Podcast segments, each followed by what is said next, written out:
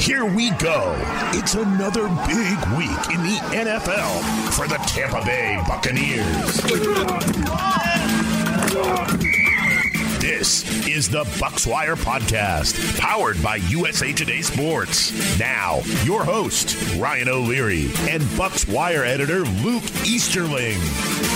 Hey there, welcome to the program. It's episode 15 of the Bucs Wire podcast. And Luke, it's a re-entry week for us with the Bucs coming off a bye. Are you all rested up and ready for this stretch run, or what? I mean, uh, I think I'm as close as I'm going to get. Right? I, uh, I, did, I, wasn't as banged up as some of the guys on this team had right. into the bye week, so uh, I think I'll be all right. Uh, just saw the injury report for Wednesday. Definitely some uh, some interesting notes on there that uh, we'll have to keep track of this week. But um, you know, no, no rest for the the non-weary, I guess. The Bucs are, are, coming off the bye at a perfect time. They finally get it, and they need it because you know what we thought was going to be a pretty easy four-game stretch here actually got a lot more interesting because the Minnesota Vikings obviously they've won five of six. That turns this week into a must-win for the Bucs at home.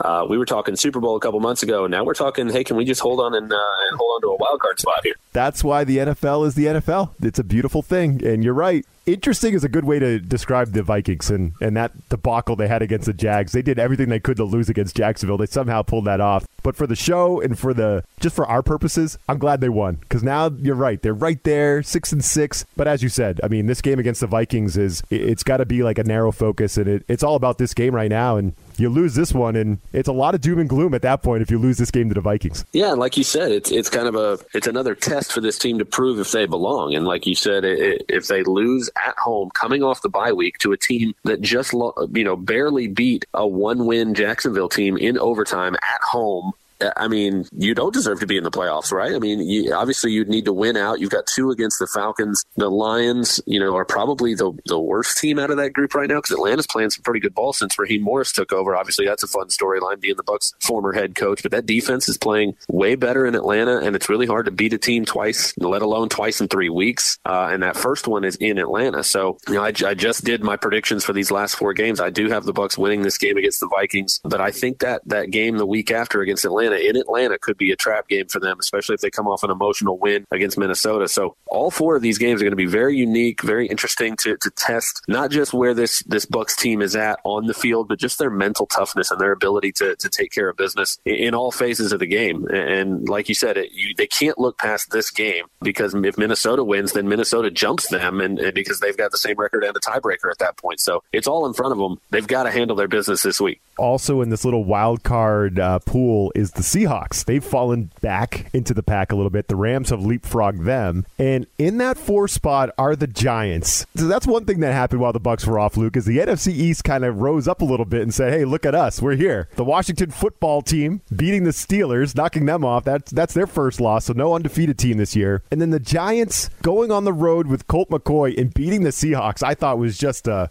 wow, that was kind of a statement win for that team. That was unbelievable. It got me thinking, like, man, if the Bucs do win, you know, win out here and play well, like, like I think you and I both think, like at our core, I think we both believe that's going to happen until they prove us wrong, right? Until they make us feel otherwise. We both feel like they're going to play well down the stretch. They should beat all of these teams. They should win all four of these games. But if you do, you're probably in that number five spot again. And how would you feel about going to New York now? I think in a couple weeks, I mean, a couple weeks ago, we were joking about that very scenario. We're like, this is where you want to be, number five seed. It's all good. You don't have to win the division. You're good. I'm starting to think that game in New York with Brady and his history against the Giants and that whole thing, and that first game over in Tampa earlier this year, right? Like the Giants kind of on fire, playing really well on defense. Oh boy, that's starting to get a little scary. Yeah, I don't know that there's actually a really nice draw anymore. I right. think that was the one we talked about it on that show where it was like, hey, you do whatever you can to get the five seed so you can play whoever wins the East, right? But I mean, if that's your best bet, it doesn't look very good, right? Because other than that, you've got the Rams who beat you at home on Monday Night Football. You've got the the Packers who you destroyed back in week four or five or whatever it was. And, and but obviously, I mean, that's not going to happen again. Come on, you don't want to face Aaron Rodgers after you embarrassed him. You don't want to, you don't want to give him that opportunity, right? right. You don't want to play the Saints again because they've beaten you twice and embarrassed you the last time. So, uh, like you said, if if the best they can do is play whoever wins the East, you know, a team like the Giants, go back and look at when Seattle has struggled this year. They struggled against against the Giants on Sunday. They struggled against the Buffalo Bills. Teams with very strong defenses, guys that can play press man very, very well against those wide receivers. If you force Russell Wilson to get uncomfortable in that pocket, which isn't hard to do because that offensive line is really not that great. The strength of that team is in in Russ and, and that offense being balanced, being able to take deep shots and, and get big plays because their defense is terrible. So if you if you can't do if the Seahawks can't do that on offense, they can't do much at all. So there's a blueprint for beating some of these teams, but man, it's starting to look pretty bleak for the Bucs trying to find a matchup that that really favors them. You know, as much as we thought it might to face the the NFC East winner. If it is the Giants, they've already proven that they can play the Bucs very very well. And again, there's just you, are running out of ways. This is why you win your division, right? This is why you win your division, so you don't have to worry about this yeah. as much. But again, that's kind of out the window, right? I mean, I think the so. Bucs. Have, I, I just wrote this up for for Bucs Wire today. I, I wrote about the fact that the city of Tampa is kind of having to adjust it to expectations as far as hosting the Super Bowl because of COVID nineteen. Obviously, it's not going to be everything that uh, host city normally expects. The, the Bucs team has had to adjust their expectations. I think from hey Super Bowl or bust in the offseason to dear God, I hope we just make the playoffs. Seriously, yeah, and what a disappointment it would be. Yeah, I think the only team that's really feeling comfortable is whoever ends up in that number one spot. I think the Saints have a great chance to be it, but that's the team that'll be comfortable in that first weekend. The team that's not playing. All these games are kind of sketchy and scary, and even the Giants. I think there's not even an easy game if you if you end up in that number five spot. So you mentioned the injury report. I think the the big name on there for me at least is one of my favorite players is uh, Chris Godwin, and I know you you can't always choose how this happens. I'm sure there's a reason. It's probably a timeline, medical, and all that stuff. It's kind of a bummer that the Bucs have been off for all this time, and Godwin just had these pins taken out of his finger on Tuesday and now he's like not practicing on Wednesday, and it's kind of questionable. And what do you think about him? Is is there a chance he might not be able to suit up? I mean, I feel like everything's got to be on the table uh, right now, right? I mean, first of all, you got to think Tuesday's practice wasn't really a practice, so that one doesn't count as much. It was kind of a walkthrough and not really part of the normal week of uh, preparation. They only get that because they're coming out of that bye week. So they, you know, if you throw that one out, he misses today. You know, obviously you'd love to have him at least in some limited capacity on Thursday because Friday is usually just you know more of a walkthrough as well. So you know, Bruce Arians said it on on Tuesday, I believe. He's one of the toughest players that he's ever coached. Mind you, he's coached guys like Hines Ward, Larry Fitzgerald, particularly yeah. at that position, that yeah. slot position, guys that he really you know embrace that toughness of that position. So Godwin is is if anybody can tough it out, it'll be him. I think even if he does play, I think the the challenge for a guy in that position is if you do miss Wednesday, say you miss Thursday, that's all the reps, that's all the practice reps, that's all the install. You know, look at what happened to the Chiefs this past week. They had Clyde Edwards-Helaire, their starting running back, missed most of the week with the flu, and then they had him active on uh, you know Sunday night for that game, but he didn't play because they didn't need him, and because when you miss a whole week of practice, you know you miss all the install, you miss all those those reps, you know, repping all the stuff that you're going to try to run against the particular team you're facing. So I think that would be the the biggest challenge. I think for Godwin is not necessarily whether or not he will play. I think he's obviously going to try to tough it out. Um, if I had to guess based on what I you know have seen him do in the past, but you just question the effectiveness at that point because he may not be as crisp because he hasn't had those reps in practice. Well, he's been playing with pins in his finger and a broken finger, so that tells you all you need to know, right? So he's uh, legit, man. He, awesome. he may be the most complete wide receiver in the NFL, and obviously I'm a little bit biased because he's down here in Tampa, and I'm obviously biased because you know leading up to that draft, I was a big fan of him as a prospect. The Bucs stole him in the third round, obviously, but I mean he's a stud. He, there's a reason he plays that position so well for Arians because he does everything that you need from a receiver very, very well. The Bucs need him out there. There's no doubt about that. So as I said, it's kind of a re-entry week for us coming off the bye week. So a lot of things happened over the uh, you know while the Bucs were away and, and while Luke was on vacation. I, I forget where he was. He was out at the what, beach or something. What's that word yeah. you just used? Luke was on vacation during the bye week on the beach. I think that's what I'm just I'm just envisioning that for you, Luke. But I'll take it. I'll live in that reality for you. But a lot of things happened. So let's go around the league. We'll do some we'll do some Bucs topics, but we'll go around the league here. Get Luke's takes on some things that happened around the league while we were away. We'll do that coming up next. Fantasy football is about proving that you are better than your friends. Sit 'em, start 'em. These are the fantasy picks of the week. It will kill me if this game ends in a tie. I need this win. This game's pretty much done. With Cory Bonini from thehuddle.com. I'm Cory Bonini of TheHuddle.com, welcoming you to Week 14 of the fantasy football season. If you're still listening, that means you're likely in the playoffs. Let's talk strong plays to help get you into Week 15 action.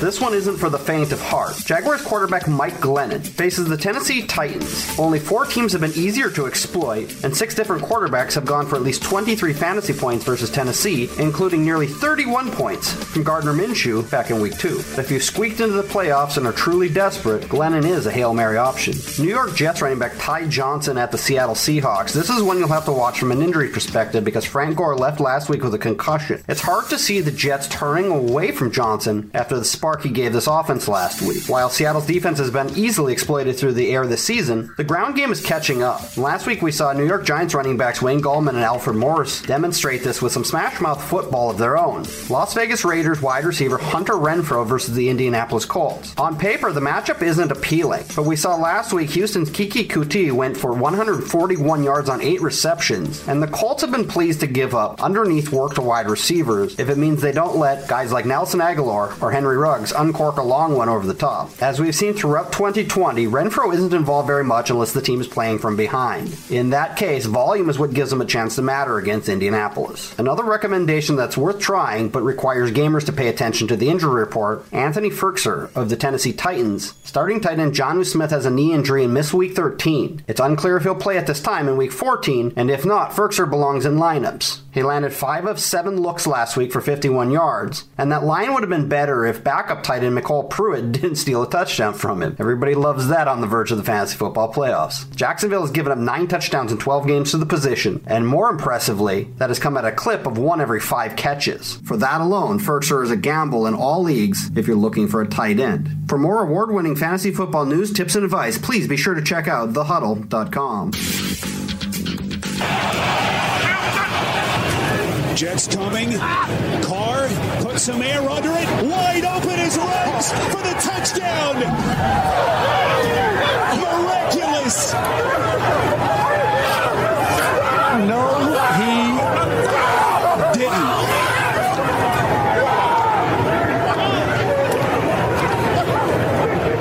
Carr and company needed a miracle, and it's the rookie Ruggs wide open. Oh, just incredible. This is simple. You're going to stutter it, and then you're going to go.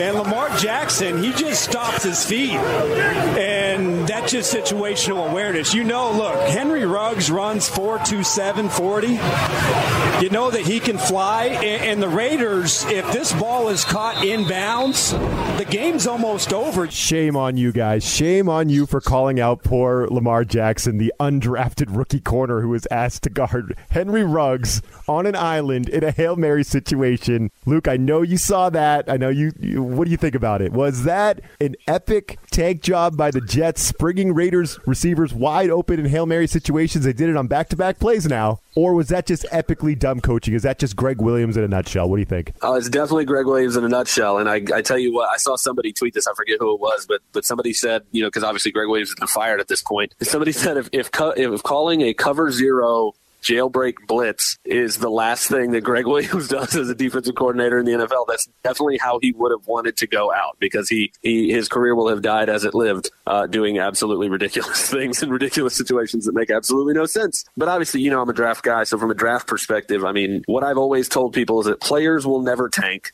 coaches and general managers definitely will do it under certain circumstances and owners absolutely will depending on the circumstances. So while there's not a player you know wearing a jets helmet out there that wanted to lose that game it's really hard to look at the way they finished that game and see anything other than an absolute attempt to make sure that they didn't. Because again while this is going on you go to minnesota and jacksonville is challenging you know minnesota in that game and jacksonville's the only team that's really close to the jets one game back in the draft order so you're thinking to yourself, hey, depending on what happens there, we might have some breathing room. But it was really fun to watch both those games on Red Zone and, and watch everything go back and forth. But I mean, come on, poor Lamar Jackson. Not only is, is he a rookie out on the island, but he's a big physical guy, not a speed guy. Henry Ruggs is literally one of the fastest people in the entire league. Uh, to leave him in that situation is just, I mean, it's coaching malpractice, It's- really. it's if, if you're if you're not just trying to tank, uh, I don't know what else they were doing. And obviously, it helps the Raiders. I think every every fan from every angle in that game was excited. The Raiders got their win. It was epic. It was fantastic. The Jets squandered their chance to win their first game. And obviously, if you're a Jets fan at this point, you're much more interested in probably getting Trevor Lawrence than you are winning a meaningless game in December. Uh, I'm not going to just go. I'm not going to go off right now. If you want to hear my rant about the Jets and the Raiders ending, go check out the Raiders Wire podcast with myself and Marcus Mosher over at the Raiders Wire. We did a whole segment on this game, on this uh, finish, so go check that out. But Luke, you said uh, it was fun to watch on Red Zone. I will say it was fun. That was fun to watch on Red Zone unless you took the Vikings in your survivor pool. That was not as fun with the Jaguars playing like they did. The Jags really gave them a run for their money, and the Vikings played like garbage. So hopefully the Vikings play like that against the Bucs this week. But here we go. I have another clip for you to react to. This is going to be our second question.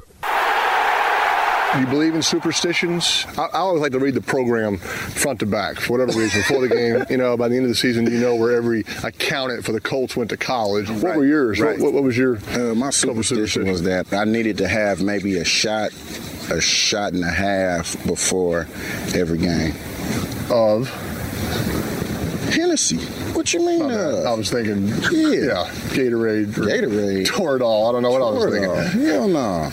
and, and, and, there's a bar right there in the locker room in Seattle. Schneider and oh, Pete Carroll. backpack. Got it oh my God, Marshawn Lynch is a gift to humanity, Luke. Uh, so, in case you couldn't make out those voices, it was Marshawn Lynch and Peyton Manning on that Peyton's Places thing on ESPN. Just complete gold. And you know, I know you've been a longtime reporter of the Bucs, and I was just wondering, you know, obviously getting to cover Marshawn Lynch and getting to interact with him maybe behind the scenes when he wasn't doing his thing in front of the cameras, when he was maybe you get him in a spot like Peyton Manning had him on, where he could kind of tell you those funny stories and you get to know him. He just seems like he'd be hilarious to to cover. Who's been your favorite Bucs player to cover, and who's a guy that would get like maybe if you had a chance to like get on a golf course or something with him, would be like that candid with you? Like, is, is there any Bucs player that would jog your memory that would kind of give you that kind of moment? Oh wow, that's hard. That, that's first of all, that's a it's a really high bar for a guy like Marshawn. Absolutely, I mean, he's iconic in a way that's um, that's really just hard to tell. yeah, I'm not trying to get you. I'm not sure. trying to get you to that level. I was just wondering, like, and you could even like bring that question down to like who who's like I your think, favorite player to talk to and cover. I think honestly, it's hard to pick against Mike Evans, and in in terms of my probably my favorite player to cover. That's your boy. And and because I go back to talking to Mike in the locker room after the Giants game last year, and if you remember, that's a game Mike had three touchdown catches in the first half. Yeah, he had a huge catch at the very end of the game in the final seconds to set up what should have been the game-winning field goal. Matt Gay missed the chip shot field goal, and the Bucks ended up losing that game. But actually, Mike after the game said he was mad at himself that he was like, "Oh, if I tracked the ball differently, I would have caught it and scored a touchdown, and they wouldn't have had to kick the field goal." And like, I asked Mike after the game, you know, how he kind of reconciles having such a huge day. I think he had you know well over 100 yards, and like I said, three touchdowns in the first half, the big catch that should have set up the win and like to just see his reaction that it's one thing for for a guy to say oh i don't care about stats. I'd rather win. And you can kind of tell when obviously they do care about stats and they'd like to have yep. you know but but to really see that in mike's face and his response to be there in person and kind of feel the energy from him and know that he's not bsing you. Like he's tired of having games where he goes off but the team loses and, and he's just so sick of it. So you know to, to watch the team succeed to the level they have this year you know not just for guys like mike guys like Lavonte David other guys that have kind of been on this team for a little while now and, and, not had enough team success to where people really appreciate them as players. But, you know, M- Mike's is as impressive as he is off the field. He's even better as a person. Some of the things he's done in the community here in Tampa are just, you know, fantastic. I had, I remember a few years back, I, um, a fan had reached out to me, you know, because they had had a death in the family and, and, you know, we're trying to pay for funeral expenses and sent me the link to their GoFundMe. I had put it out on Twitter and within minutes, Mike had paid off the whole thing without saying a word. That's a great story. Um, so it's, you know, it's things like that. That's just kind of person he is. So, I mean, that's that's that way. You want to talk about a guy who would be candid in, in a Marshawn Lynch way? I probably have to pick JPP. Mm-hmm. Um, just because he's the kind of guy who really you don't even really need that for him to be that kind of candid. I remember last year, again, back when we could be in locker rooms and talk to people in a bit more of a, a different setup. Somebody, I believe it was Jenna Laine from ESPN, had had kind of asked him the week after he had come back, because he had had that car accident, obviously, where he had had a fractured vertebra in his neck, and he's still trying to come back, you know, and, and play football. And she's like, "Hey, this is you know not a not an injury that a lot of people come back from and and, and walk from, let alone try to play football." and immediately, without missing a beat, he snaps back in, in a really playful way. He was like, Yeah, not a lot of people come back from having their hand blown off either. but here I am. So, absolutely. One of those things that, like, everybody's thinking it, but nobody's actually going to say it. Right. I was just, actually thinking it as you were floors saying everybody. He's like, I'm going to go there. I'm going to take it there. Like, I forgot so, about the neck thing, but man, I, all I could think about, like, what about the firework thing, you know? Like, yeah. Oh, he, he took it there. He, he did, he did it all for us. It was great. So he, he's definitely the guy that I think would be, would have a, quite a few fun stories. More questions with Luke coming up next. It's that time again for the line of the week. The inside track to the favorites, the underdogs, and the over-unders. I think I want my money back. Now, here are Jeff Clark and Eston McLaren from USA Today's Sportsbook Wire. Hello, I'm Esther McLaren of SportsbookWire.com and Bet Slippin' Podcast. I'm joined by Jeff Clark to break down all you need to know to bet on the Week 14 Sunday night football game between the Pittsburgh Steelers and Buffalo Bills. The Bills return home as two and a half point favorites against the Steelers, who come off their first loss of the season, losing 23 17 to the Washington football team Monday night. Jeff, do the Steelers get back on track, or are the Bills now contenders to win the AFC? Nope. I like the Bills here to win by more than a field goal. Head coach Sean McDermott is a defensive guru, and the Steelers have become a one one dimensional offense over the past couple weeks. Also, they looked kind of weak against Alex Smith in that Washington passing attack, which is not nearly as explosive as Josh Allen and the Buffalo Bills. Again, I like the Bills minus two and a half here. I'm going to get back on the Steelers. This is a get right game for them. James Conner expected back from the COVID list. That's huge. That makes them two dimensional once again, gives them that rushing attack they've sorely missed. And there's just way too many weapons in that passing game. Give me the Steelers plus 2.5. They may, they may even win this one outright. Back the Steelers to win on the road in Buffalo.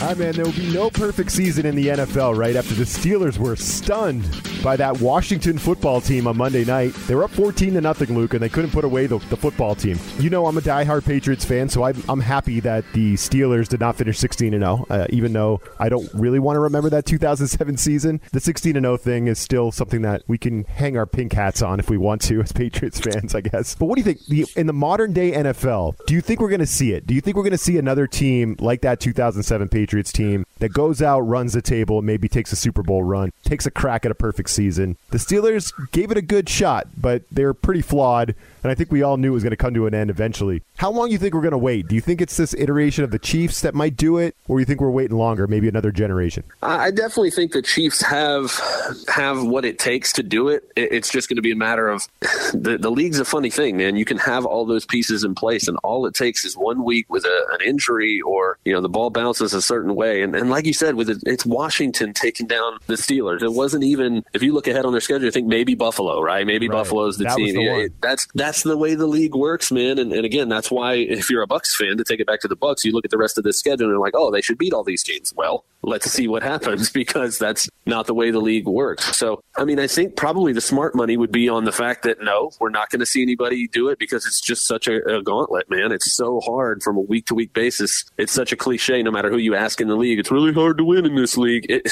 I mean, it is, and it's you know evidenced by the fact that again, outside of those those Patriots, man, who again didn't even go the full distance but just doing the 16 and 0 thing is ridiculous at this point. Um, but I, I, I, think even as talented as the Chiefs are, I'll, just have to believe it when I see it, man. I, I don't know that you can get through 16 games injury free, healthy enough to, to put together a completely undefeated season and then go into the playoffs and run the table and win the Super Bowl. I, I just don't know if we'll see it anytime soon. The Saints are 3 0, as we mentioned earlier with Taysom Hill at quarterback, they're 3 0. He's probably going to get one more start. It feels like that's kind of where it's going with the Saints. He's going to get one more start against the Eagles, and they're hoping to get Drew Brees back. But I'm thinking about like 2021. If Brees does retire, if this is indeed his swan song playoff run, which it seems like it is, and they go with Taysom Hill next year, do you think the Saints are still in a position to kind of control the NFC South like they are, still be that leader in the clubhouse, still be a dominant team? Or do you see some red flags with Taysom Hill, Luke, over these last few weeks that would give you pause and maybe think like, as a Bucs fan, would make you feel like, okay, we can go get them with Taysom at quarterback? What do you think about that? I mean, I definitely think he has a very different skill set and some serious limitations as a as a passer. And again, one of the things that always kind of intrigues me with the way some people view him as a as a player is that he's some sort of young project who just needs time to develop. He's 30 years old, man. like he's a grown he's, man. You know, played at BYU. You know, obviously got a later start than a lot of people, but like he's not you know Trey Lance coming out of North Dakota State with a year of starting experience at 20 years old and you know just needs some time to, to get into his mid 20s before he can settle in. I mean, this guy's going to be in his 30s before he's actually a full time starter in league. So it's not like you know he's a, a quarterback of the future type of deal. He needs to he needs to be that guy now for this team. So obviously they're having success, but I think I think what what what is what is allowing him to succeed is is yes he has a unique skill set, but obviously he has a head coach in Sean Payton who's one of the one of the best in the game, one of the one of the most. We talk about how you know the Bucs have struggled to kind of find an offensive identity. The Saints are the complete opposite. The Saints know exactly who they are, what they do well, and what they don't, and they are really really good at putting their guys in position to be successful. And Taysom Hill is a prime example of that. So Sean Payton has done a great job of molding this offense to what he does well. It's a very easy thing to do when you have a really good offensive line and you have a guy like Michael Thomas to throw the ball to. You have a guy like Alvin Kamara to hand the ball off to and throw the ball to. So they have got weapons and so many ways in which they can kind of mitigate what Hill doesn't do well. And the biggest thing is that defense, man. They might be the best defense in football. I know that's not something we've usually thought,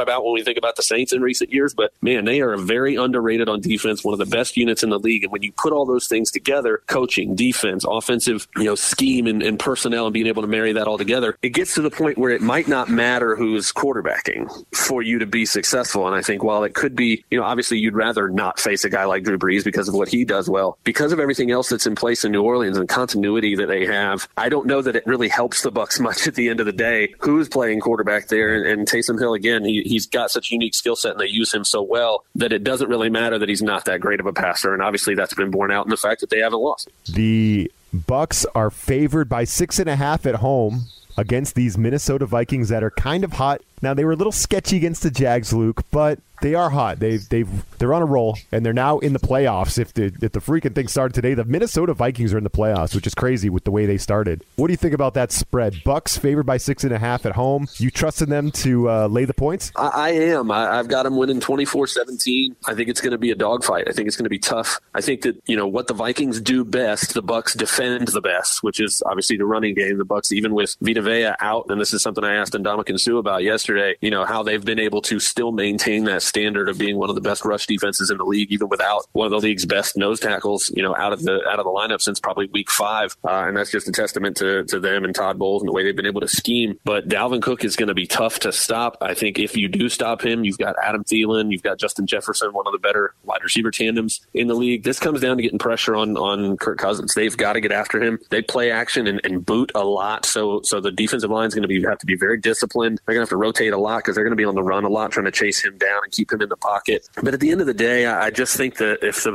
if the Bucs are going to have a statement win, they've got to get it here because again, everything's pointing to them. The the Vikings looked very beatable against one of the worst teams in the league at home. The Bucs are coming out of a bye week that they very much needed. They're coming off their first losing streak of the of the year against two very very good teams in the Chiefs and the the Rams. And again, the Bucs played pretty poorly for most of those games, and they still only lost 27-24 both games to the Chiefs and the Rams. So you can this team has proven that if they play badly, they can still hang with good teams. I think everything points to the Bucs being able to handle their business this week, and they've got to because again, you, you lose this game, you absolutely have to win out to get in the playoffs and, and even probably get some help at that point. That was fun, Luke. I appreciate it. Hey, enjoy some Bucs football this week. All right. Hey, yeah, it's, it's was actually kind of odd this past weekend in, in a good way, but uh, you know, a little less stress. But uh, yeah, we'll, we'll definitely enjoy this stretch here. And again, it, you know, especially for a, a long time Bucs guy like me, this is going to feel like an old NFC Central game, right? Back Seriously. in the old days with yeah, uh, you know Randall Cunningham or Daunte Culpepper chucking it around. We'll be back next week to break it all down. Thanks for joining us on the Bucs Wire podcast.